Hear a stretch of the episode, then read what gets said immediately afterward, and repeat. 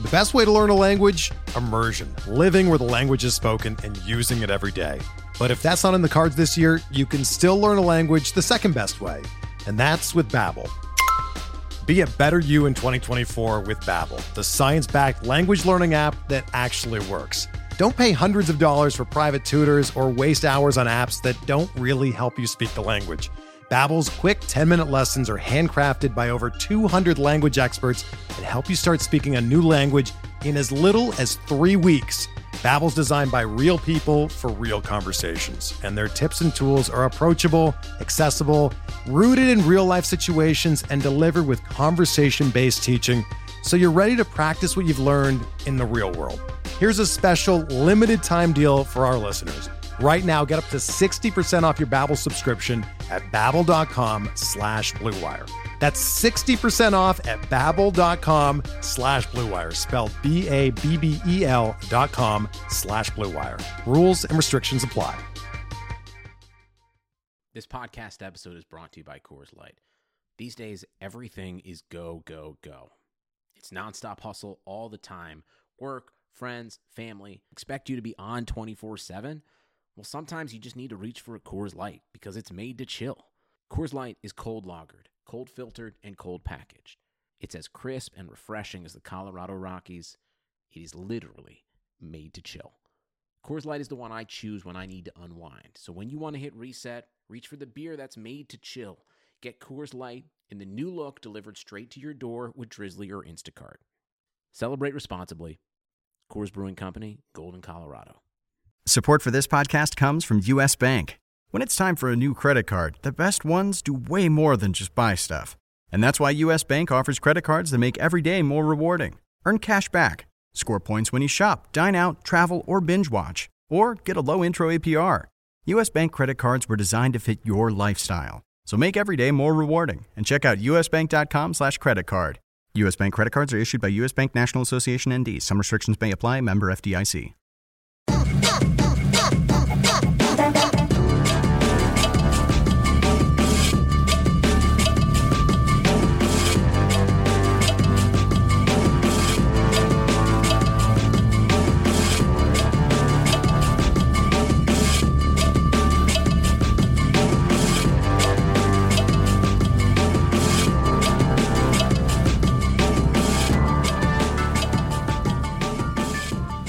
Welcome to the RotoWire Prospect Podcast, brought to you by Yahoo Daily Fantasy Sports. Clay Link here with uh, lead prospect writer James Anderson. James going to be talking about your latest Farm Futures article. Week one takeaways, nothing to really, you know, we're not going to overreact here, but there are some things that you're seeing in the first week of minor league play that has caught your eye. Yeah, I I prefaced the article by just saying like 99% of what's happened so far in the minor league season really is not something you should be getting excited about or bummed about no matter who the guy is. I mean, it's just such an incredibly small part of the season. I know everyone is excited because it's the first minor league games we've had in a long time that have counted, but uh, you know, you really got to kind of pump the brakes on getting too excited about almost everyone that's off to a good start. Uh, there are stuff you can take away from it, and you know we'll get into that. But the guys that have made the biggest jump up my list over the past like week or so, uh, in many cases, it really had more to do with where they were assigned than anything they've done on the field. Interesting. Yeah, at the major league level, uh, I'm kind of in a similar place where you have to take everything with a grain of salt. You don't know how much stock to put into something, but um, there are trends developing at least, and uh, the Reds' offense has been tr- had been trending in the wrong direction. It was kind of cathartic to see them explode for 14 last night, although 10 were against uh, Wei-Yin Chen. They just let them you know wear it last night. Hey, so. guess, who? Uh, guess who had Scott Schebler going in the main event oh, this week? Scotty, Scotty Shebs, back to back to back. That was fun. uh, what are you, are you? I mean, that's a 15 team league, and you just got a little something out of him. But was he a guy who was on your chopping block? Not really. I, I still think the playing time situation is pretty safe uh, until Senzel's up, and in the NFBC format where you can do Monday through Thursday and then Friday through Saturday or Sunday with the hitters. Uh, a guy with his drastic platoon splits, I think, does have value because if like this week it, he was only going to face righties in the first half of the week, so I thought he was a pretty good play. Uh, if if there had even been one lefty scheduled, we probably wouldn't have started him. But uh, yeah, in, in a league that deep, and I mean it's the main event, so like the waiver wire is even more barren than your typical 15 team waiver wire. So uh, a guy that's playing every day, hitting in a decent spot in a ballpark like that, not not someone I would cut loose just yet. Yeah, I think my Reds fandom does cloud my judgment a little bit on these guys because I've been watching and it's been brutal. Saw him traded for in a league, a staff league that we're in just before he actually had. I think he had one homer against Pittsburgh, uh, but before last night, and I was like trading for Scotty Shebs, but. I, I guess I do wonder though. You know, Senzel out of his walking boot. What is his role, Schebler's, when Senzel comes up? Is he just the fourth outfielder then? I would think so. I I guess I'm more interested in like what do they do with Matt Kemp and how long would they carry essentially five outfielders, uh, like three of whom are pretty poor, or two of whom are really poor defenders in Winker and Kemp, and you know all of them except for Nick Senzel, you would ideally not be playing in center field. So it's kind of a weird bench that they would have if that if that uh, transaction does take place. I wonder if Matt Kemp might be a a buyout candidate at some point this season, but um, you know I think Schebler has value as a guy that uh, is an above league average hitter against right handed pitching and capable of playing all three spots. So I don't think he would be in jeopardy of losing a spot on the 25 man. But I think once Senzel's up, you can probably part ways with Schebler in a lot of formats. Yeah, I'm absolutely with you there. Now, James, before we get to your article, it is stashing season, as we all know. And uh, Dan Corrado knows this very well. Uh, he knows it's stashing season. I want to put you on the spot, and I'm probably going to do this on our Sirius uh, MLB Network radio show, which, by the way, you guys can check out for the first time, debuting this week, 7 to 8 p.m. Eastern. Uh, MLB Network Radio, RotoWire Fantasy Baseball. Easy name, and you'll be able to search for that on demand as well using the SiriusXM app. But I want to put you on the spot and just ask, you know, who's the guy who people aren't foreseeing coming up who's going to get the call early? Uh, you can opt out of this one, but I'm going to eventually put you on the spot. Uh, I, I mean, it's it's a lot of the names we've talked about, really all, all of the past like five or six weeks. Uh, the the obvious the guy that is not you know under the radar by any means, but a guy that needs to be pretty universally owned right now, I think, is Mike Soroka, who uh, obviously missed a ton of time this spring, uh, still recovering from last season's shoulder injury. But he threw five perfect innings for AAA in his first start of the season, struck out seven. Uh, a guy I'd rather have Mike Soroka than Kyle Wright in redraft leagues right now, and I think it's close to a toss up between Soroka and Max Fried. So, you know, if Soroka's out there, I would I would scoop him up. I'm not exactly sure how he breaks in because once Foltynewicz is back, I think they probably send Kyle Wright down. But, you know, Kevin Gausman has been just okay. Uh, Sean Newcomb's a guy we've talked about potentially fitting into the bullpen uh, long term for them. So I, I, think one way or another, Mike Soroka joins the rotation fairly soon. So I would scoop him up if he's out there. You still like Forrest Whitley over Soroka? Uh, yeah, I think. I mean, we we don't know when either guy's going to be up, and I think Whitley's just so much better than every other pitching prospect that I would I'd probably rather have 15 Whitley starts than like 23 Mike Soroka starts. So I would I would prefer Whitley. Interesting. Well, that's kind of you know I agree with you that Soroka's a good pickup. It kind of pains me to say that though because I, I, think I cut him in the TGFBI league. How you doing in, in the Great Fantasy Baseball Invitational, by the way? I am tied with Brant Chesser for fourth place right now in the Champs League. Uh, I think I'm in what am I top top fifty in the overall. Uh, and haven't had my my first hitter was Vlad Jr. So uh, haven't had him yet. So hopefully once he's up, I can make a push. Yeah, I'm not doing too well with the follow up, the uh, championship defense, but you know I have my first two picks were uh, Lindor Stanton, so I'm actually kind of fortunate. I feel kind of fortunate to be where I am, given given those circumstances. But I a lot of season left to play. I was I felt happy on your behalf when I found out that you really didn't have much Mike Clevinger exposure at all this year. I sort of assumed you would, just because I know you've been uh, close to the high man on him for a while. But uh, that price obviously just crept up so much in draft season that if you wanted him, you really had to take him pretty high. And yeah, I, I feel good for you. I, I thought that like there was a decent chance you probably had him in that league too, and I was just going to be like, man, that that's awful. That would be just so brutal. I was on on Clevinger last year. I actually don't have any redraft shares this year.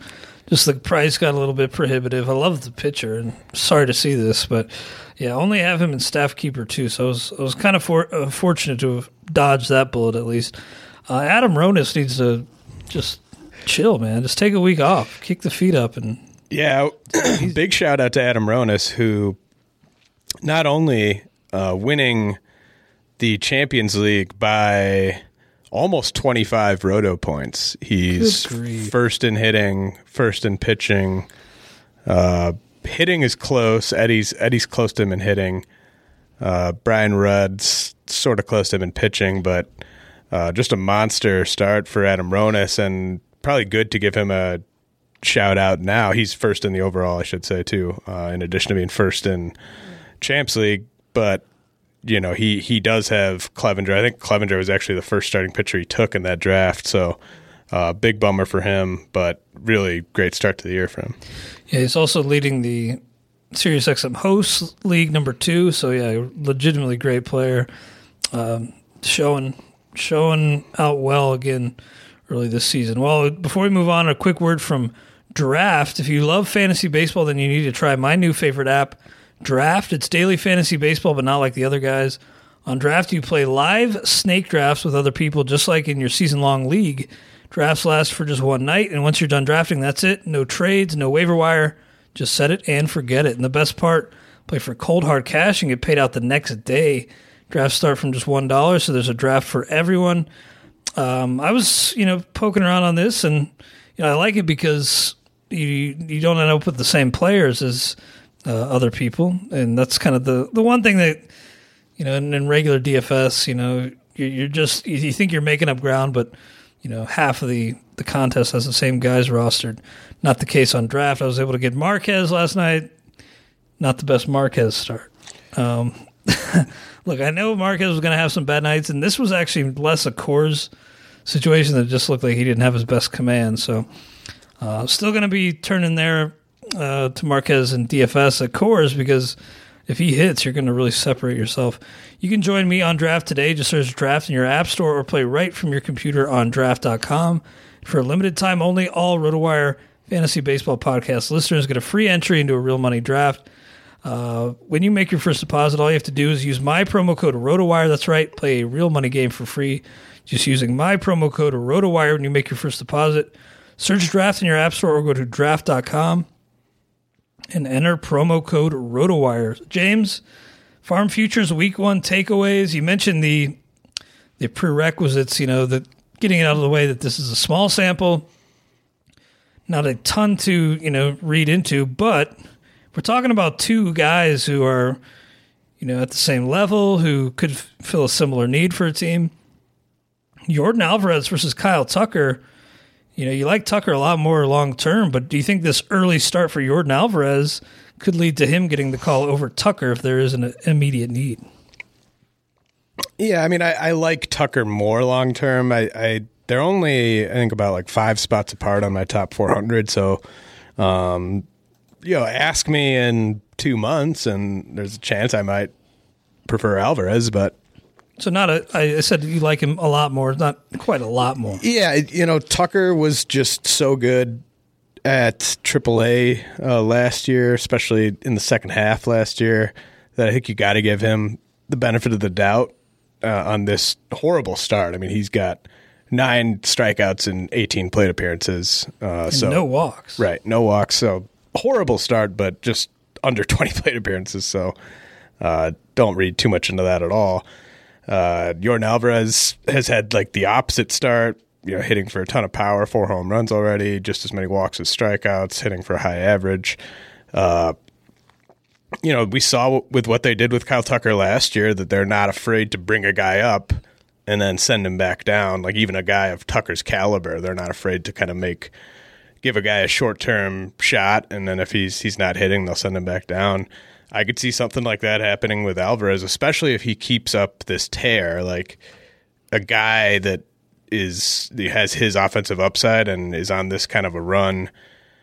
You know, I mean, it's not his first taste of AAA either, and they're not getting much production out of Tyler White or, or Yuli Gurriel. So I think there is is a place for him to play on the big league roster. Uh, I wouldn't. I honestly wouldn't be surprised if we saw him and Tyler White switch spots for a turn. You know, and just sort of see how Alvarez does. If he if he hits against big league pitching, he would probably just be up for good. And if he struggles, they would just send him back down. But you know, just a guy. I don't really think it's stashing season yet on him in 15 team mixers, just because there's just no certainty that he's going to be up anytime soon at all. But he's the type of guy where wouldn't shock me if he was up in a week and then all of a sudden there was just a, a mad dash and FAAB to go get him. Yeah, that's interesting. Now, uh, you mentioned Tyler White. Neither of us were really on him in draft season, but you know, if you did draft him, should you just cut bait now or just hold on? Because you know, batting sixth today, but he really hasn't been a factor at all, and losing out on starts to guys like Tony Kemp. yeah, it's yeah. I mean, you shouldn't have drafted him. I don't think in in the first place. But if if you did, twelve team leagues, I would I would cut him right now. Uh, Fifteen team leagues. I mean, you got to see what's out there. If if they're, I wouldn't cut him just to cut him, but there's always a chance that he turns it around. It's it's certainly confirmation bias for me and you because we are not surprised at all by Yeah. this start for him, but it's possible that he's quite a bit better than this, and he'll just get going and then start to wrangle those at bats away from Tony Kemp. Uh, but yeah, if there's somebody out there and you, you like the rest of your bench, I wouldn't I wouldn't be scared to cut him in a 15 team league. Nice. You know, getting back to TGFBI and the Champions League for a quick second, uh, I actually shelled out a lot for a guy who's no longer a prospect but still getting his feet wet, kind of. Clint Frazier, I went, I think 223 was the number.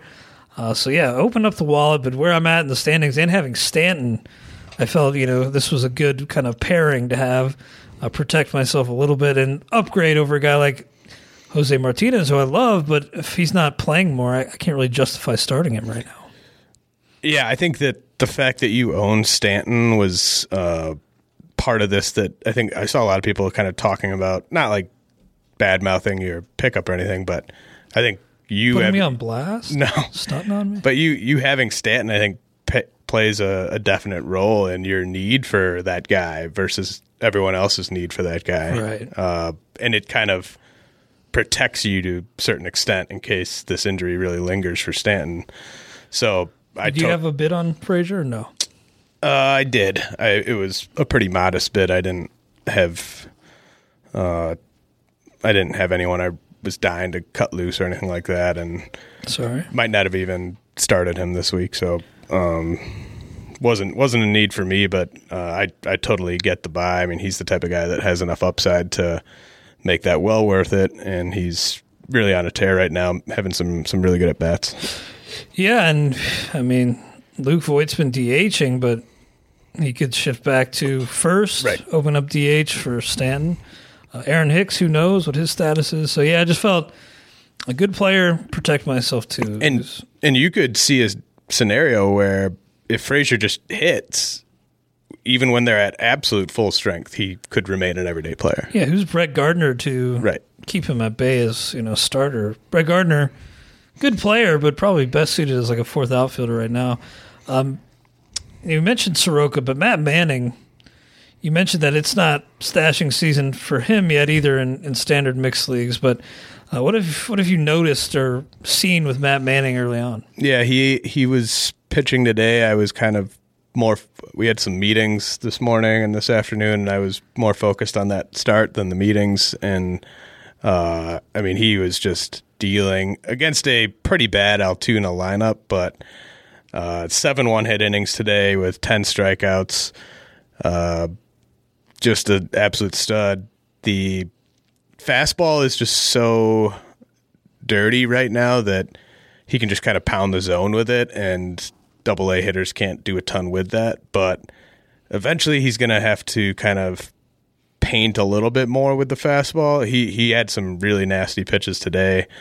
Uh, you know, didn't didn't really need much of the off speed stuff in the first uh, couple innings, just because of of how uh, heavy that fastball is. But yeah, this is a guy that I think is a couple more dominant starts away from an upgrade to AAA, and then once he's at AAA, anything's possible. I think that if he didn't hit much resistance there, we could see him in Detroit sometime this summer, and he's a guy that's got enough upside that really everyone should be a little intrigued at this point.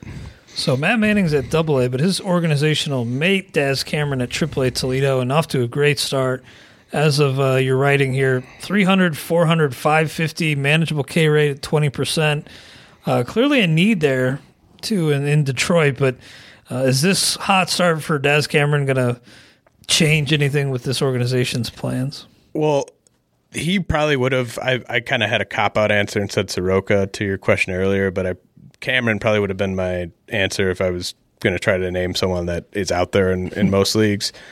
He's you know, you could kind of think of this as the center field version, sort of of Fernando Tatis with the Padres, where as long as they think that his bat is, you know, he's at least ready to kind of get his feet wet against big league pitching. Maybe he doesn't have success right away. You know, I don't think he's going to hit for a, a super high average this year if he does come up, but he he's just such a better defensive center fielder than anyone else they have, and I think he could. You know, the bar's not that high for him to clear offensively to be one of their top five or six hitters. So I think that that's definitely in play. And what makes him really interesting for fantasy purposes is just the the stolen base upside. He could steal uh, 20 bases in four months, I think, pretty easily. So that's that's kind of the appeal there. And I think as soon as we get past April 12th, he really could be up at any point.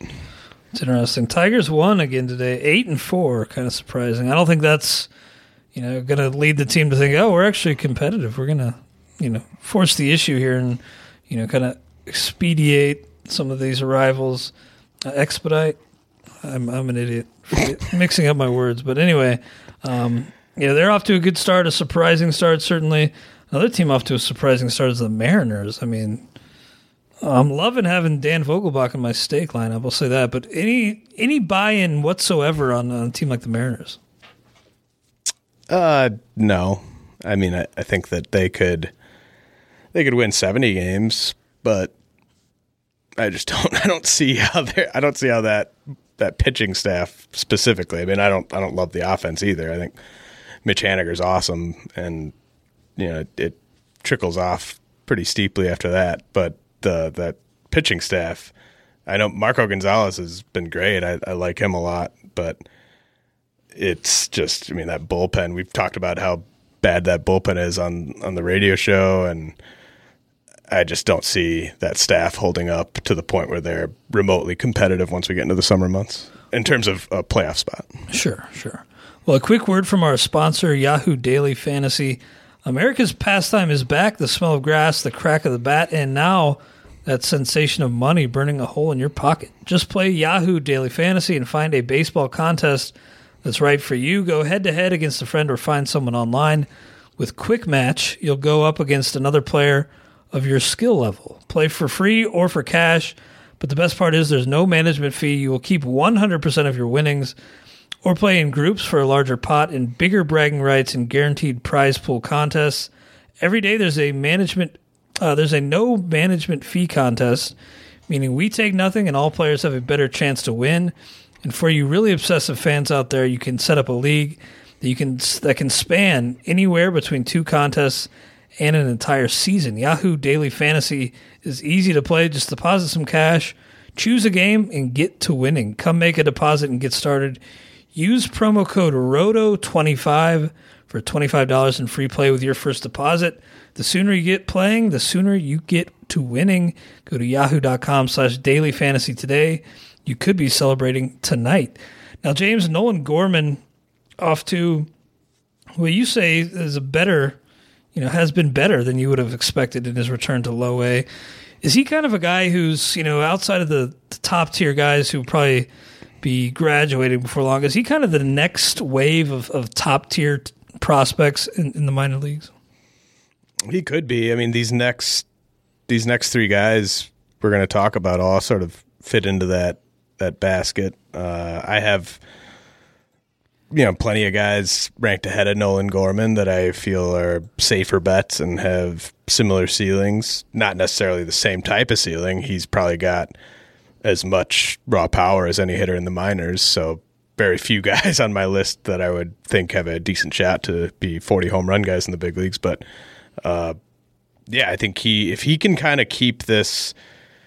All I really care about with I mean the the batting average, home runs, like we, it's it's tiny sample, but the you know K rates and walk rates stabilize fairly quickly. It's not to that point yet, but if he just kind of maintained where you know he's walking over ten percent of the time, striking out just under twenty five percent of the time, if you just told me he was going to do that all season, I'd probably have him I don't know 25 30 spots higher uh, on my rankings and so that's that's kind of where he could climb this year if if this ends up being legit I I worry a little bit that the, the strikeout rate creeps back up to 30% or, or more so that's my hesitation with ranking him higher than he is but big time upside I think uh, my my comp on his ceiling is Josh Donaldson which is obviously a, a first round pick yeah absolutely now Julio Rodriguez of the Mariners is a guy that I think we talked about briefly in recent weeks, but not a player I know a lot about. How much are you buying into what he's done early on?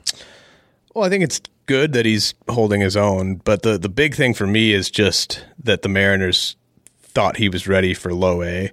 He played all of last year in the Dominican Summer League, was really good there, had really good uh, plate discipline numbers and all that stuff. And, you know, even back to when he first signed in July 2, what was that, 2017?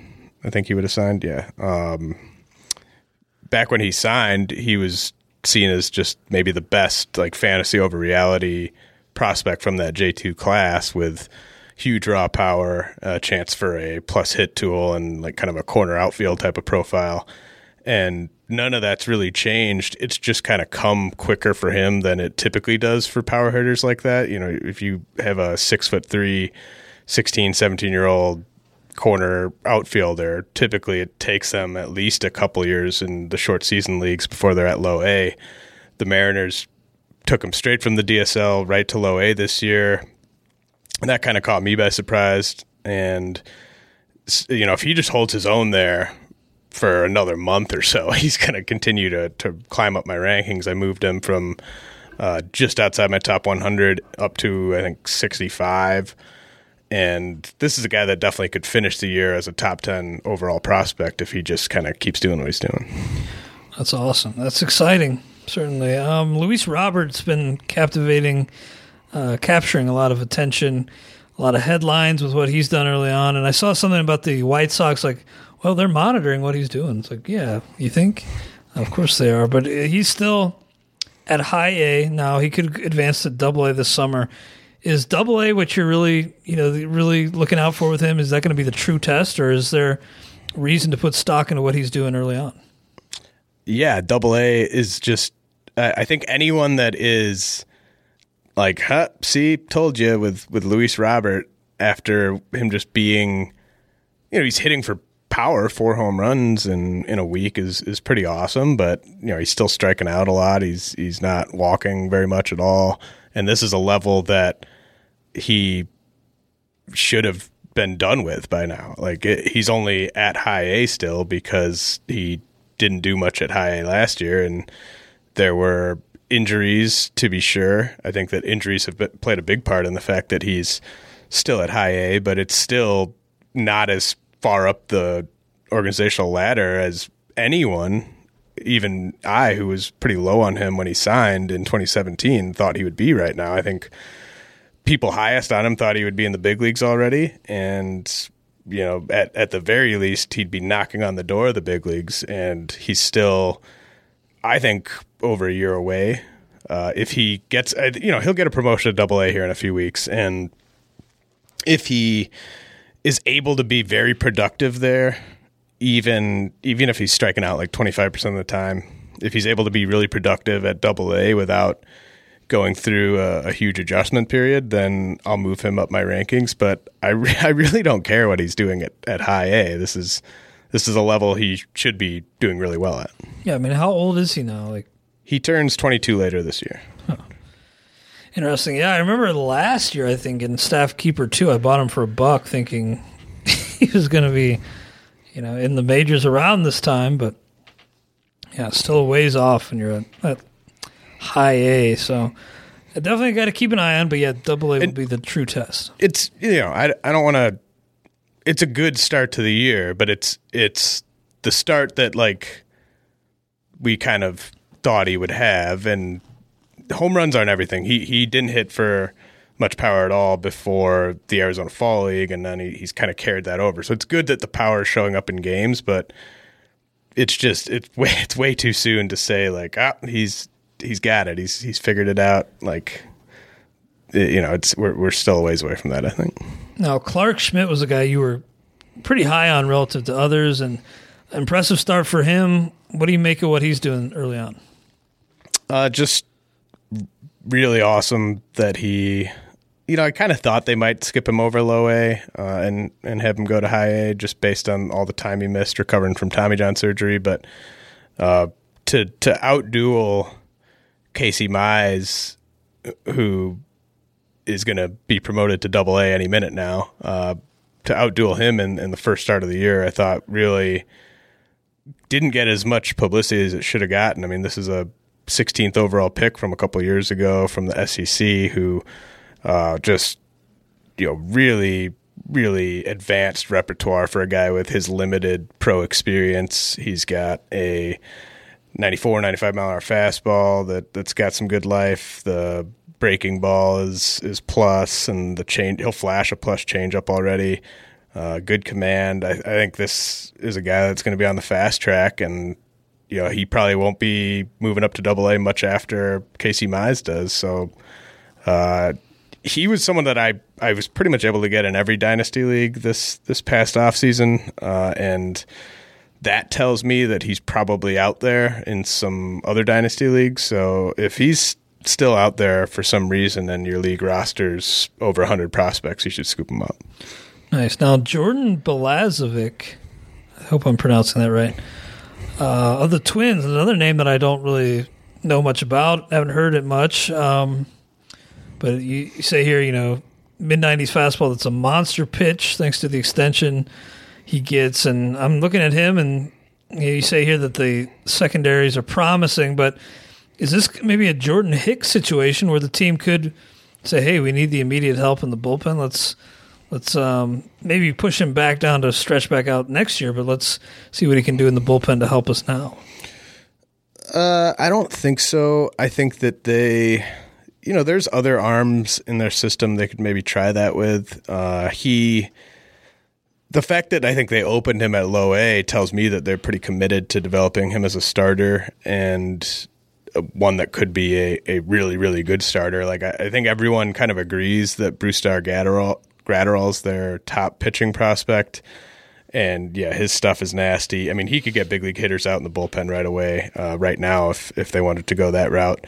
But I think Balazovic has a chance to pass Graterol as the season goes on. I mean, he's got – a much better body, six four, uh, athletic, just really kind of looks the part of a future frontline arm. And yeah, that fastball is is devastating. I, I saw him uh, break off some nice breaking balls.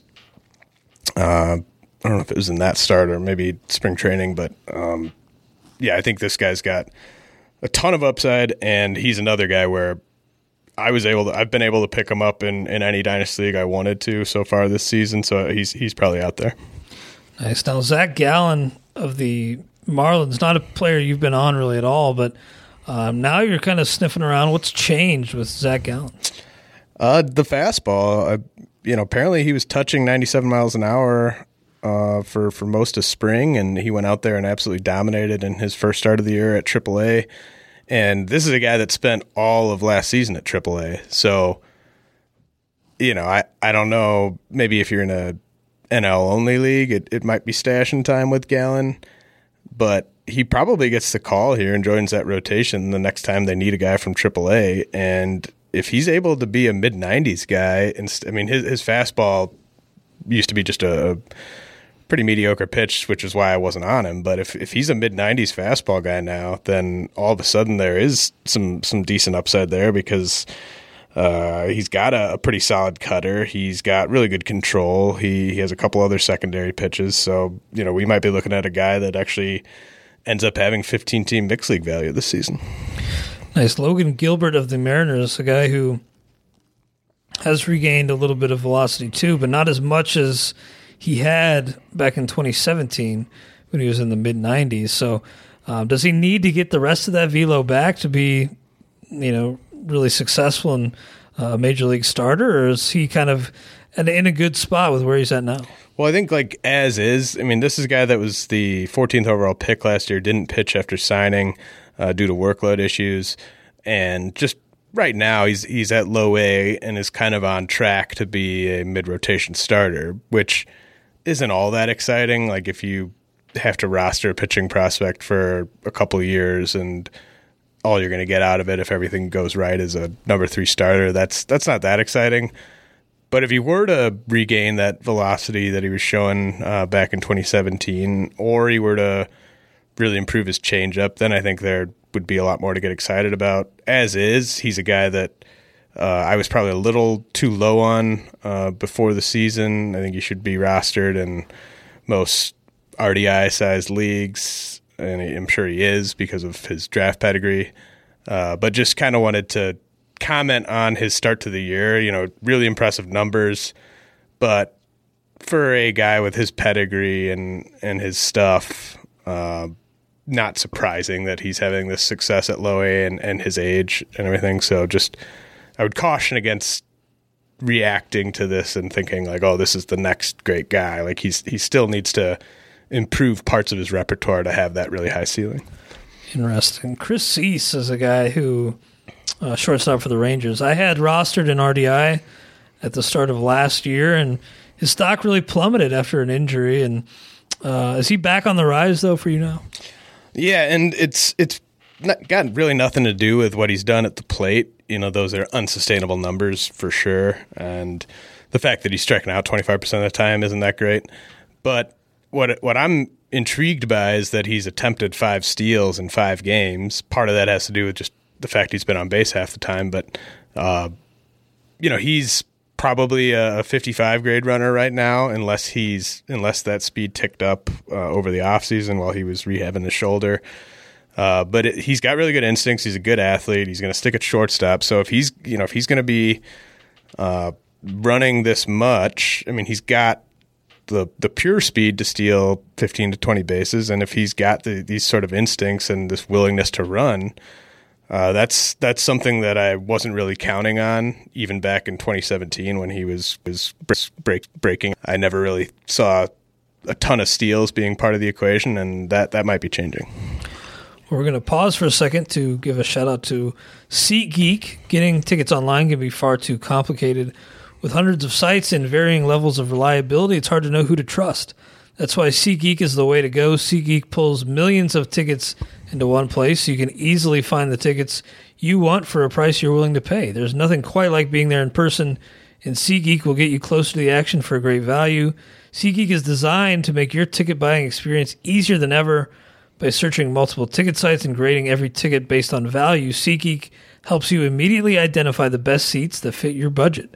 Plus, every purchase is fully guaranteed, so you can shop for tickets on SeatGeek with confidence. Make SeatGeek your go-to ticket source for everything from sports and concerts to comedy and theater. I actually have SeatGeek app, uh, the SeatGeek app on my phone, and it's by far the easiest way I've found to shop for tickets. I actually use the SeatGeek app to buy tickets to a Brewers game. James going to be making the old 90 minute trek to see the Brewers. Hopefully, uh, catch the Reds when they're in town later in the year too.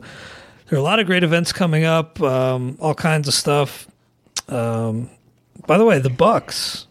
Are you going to any uh, Bucks playoff games?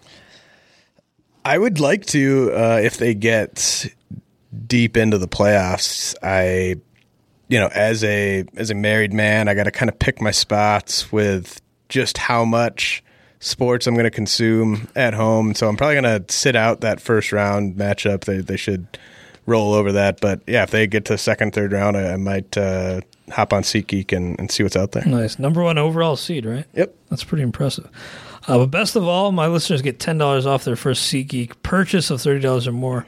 Just download the SeatGeek app and enter promo code ROTOMLB today. That's promo code R O T O M L B for $10 off your first SeatGeek purchase of $30 or more. SeatGeek Life's an event. We have the tickets. Now, uh, Jarren Duran of the Red Sox, 70 grade speed, but does he have enough in the bat to allow that speed to really play?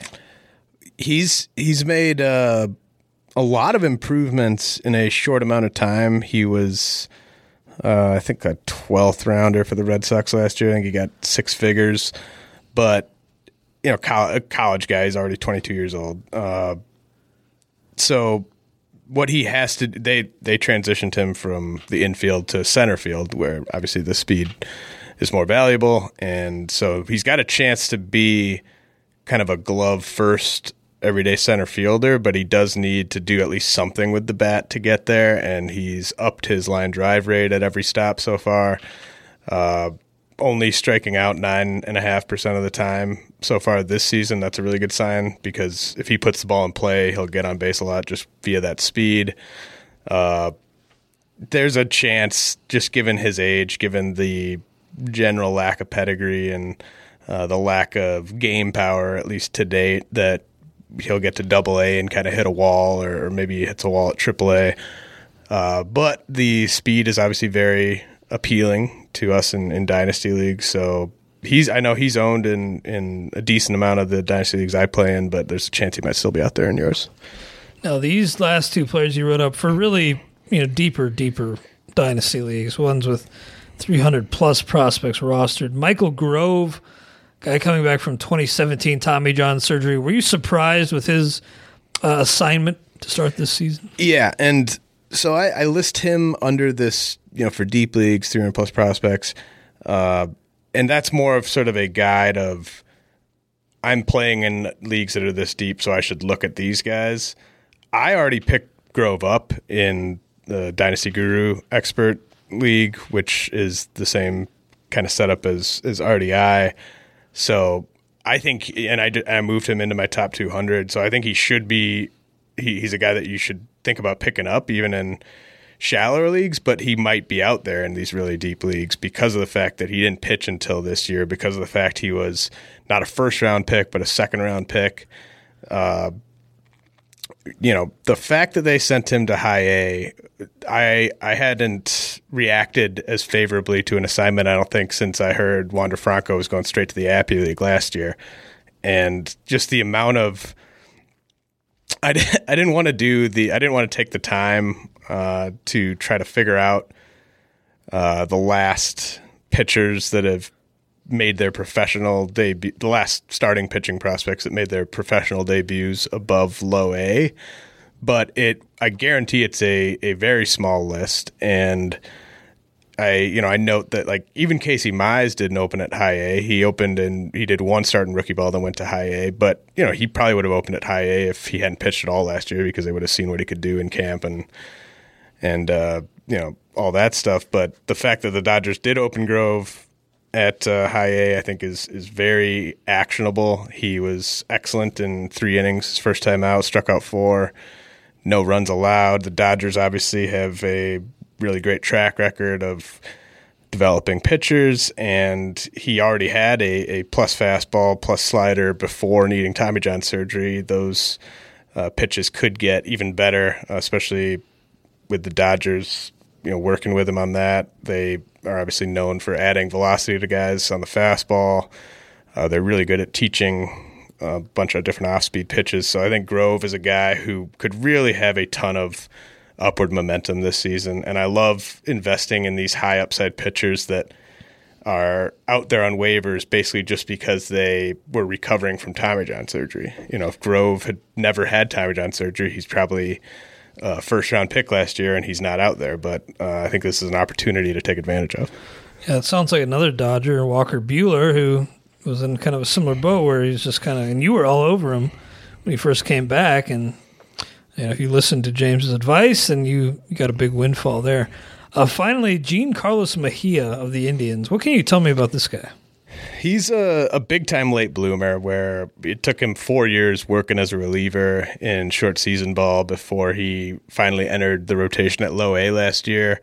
And they added him to the 40 man roster this offseason to protect him from the Rule 5 draft.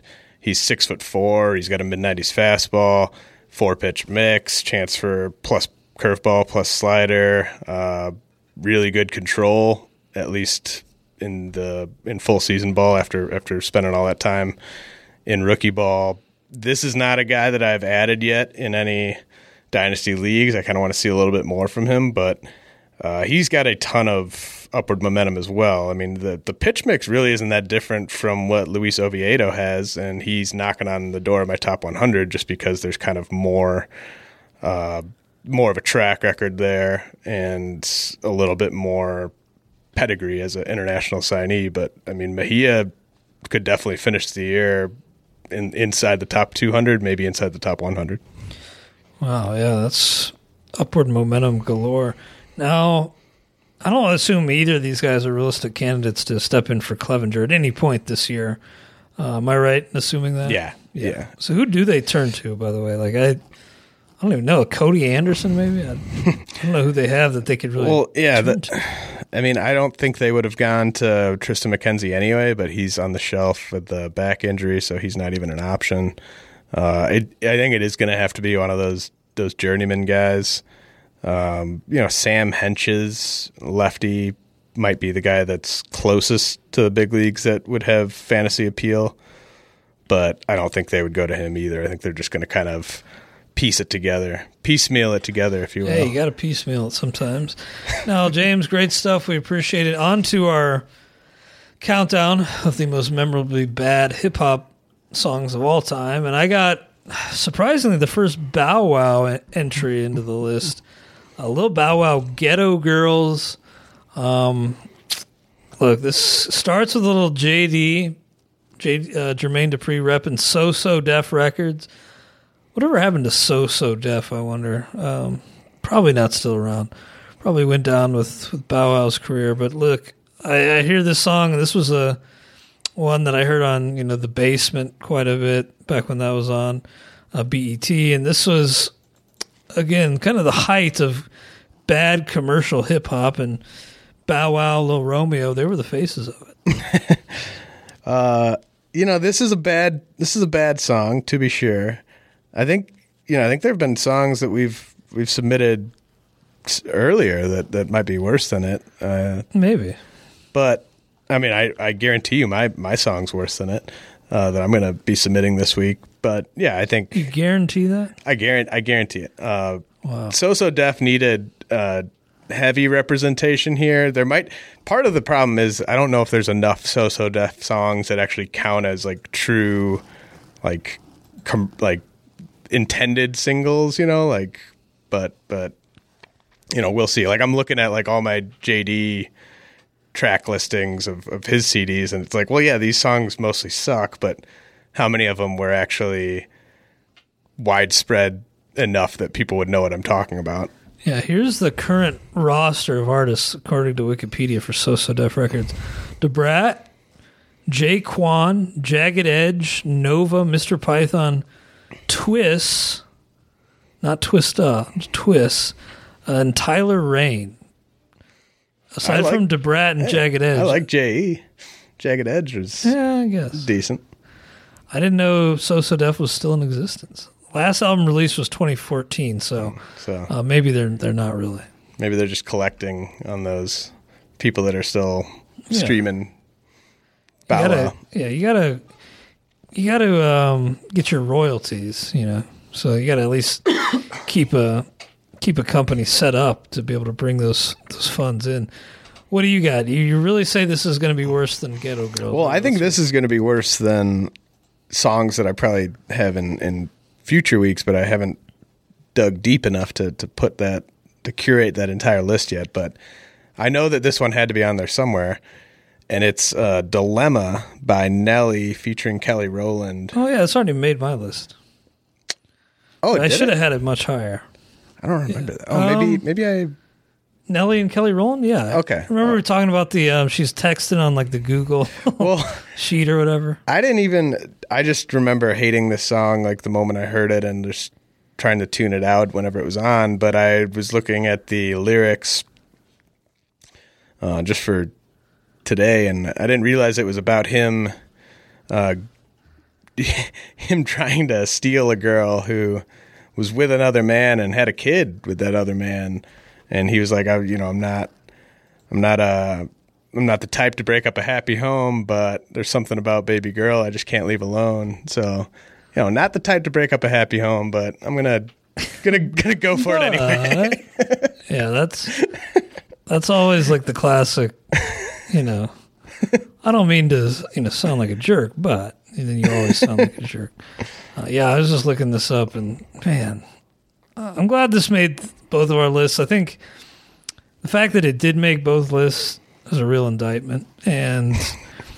Maybe one of the only songs that makes both lists, just because there's such a wide range of, of poor, uh, memorably bad hip hop singles. Yeah, sorry for forgetting that you had that on there. I'm I'm glad I had it higher. It means that I took more of a stand than you did. Yeah, I mean, I'll forgive you this time, I guess, but I expect you to be tracking my my picks. And our our buddy Andrew Redding, of course, who I don't know if he's still doing it. He may have just given up. Yeah. Uh, this will kill anybody's, you know, drive to. We won't live. think we definitely won't think less of Andrew if he if he decides that this is just not a, a good use of his time. I don't think that Spotify playlist has a single listen, but we appreciate the effort. It's funny to just see like all these, you know, album covers scrunched together, just some of the worst of the worst. But that'll do it for us. Thank you guys for listening to the RotoWire uh, Prospect Podcast, brought to you by Yahoo Daily Fantasy Sports. Talk to you next week, and check us out on MLB Network Radio Sunday, or I'm sorry, Saturday, seven to eight Eastern. Talk soon.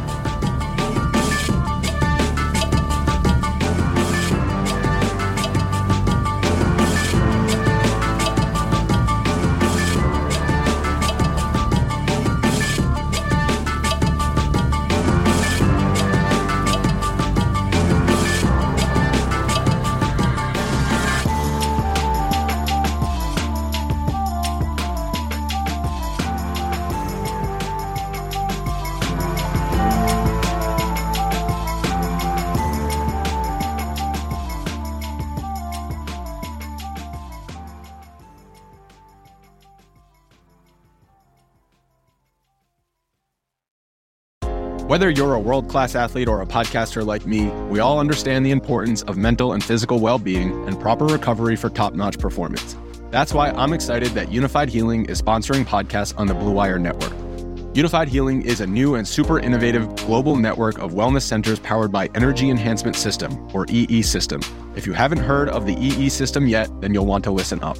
This technology promotes wellness, deep relaxation, purification, and rejuvenation. Wherever you are across the globe, access to a center is easy and affordable. Interested in experiencing the EE System technology for yourself? Go to unifydhealing.com slash bluewire to learn more and find a center near you. That's unified, U-N-I-F-Y-D, healing.com slash bluewire. No material or testimonials on the Unifyd Healing website are intended to be viewed as medical advice or a substitute for professional medical advice, diagnosis, or treatment. Always seek the advice of your physician or other qualified healthcare provider with any questions you may have regarding a medical condition or treatment and before undertaking a new healthcare regimen, including EE system.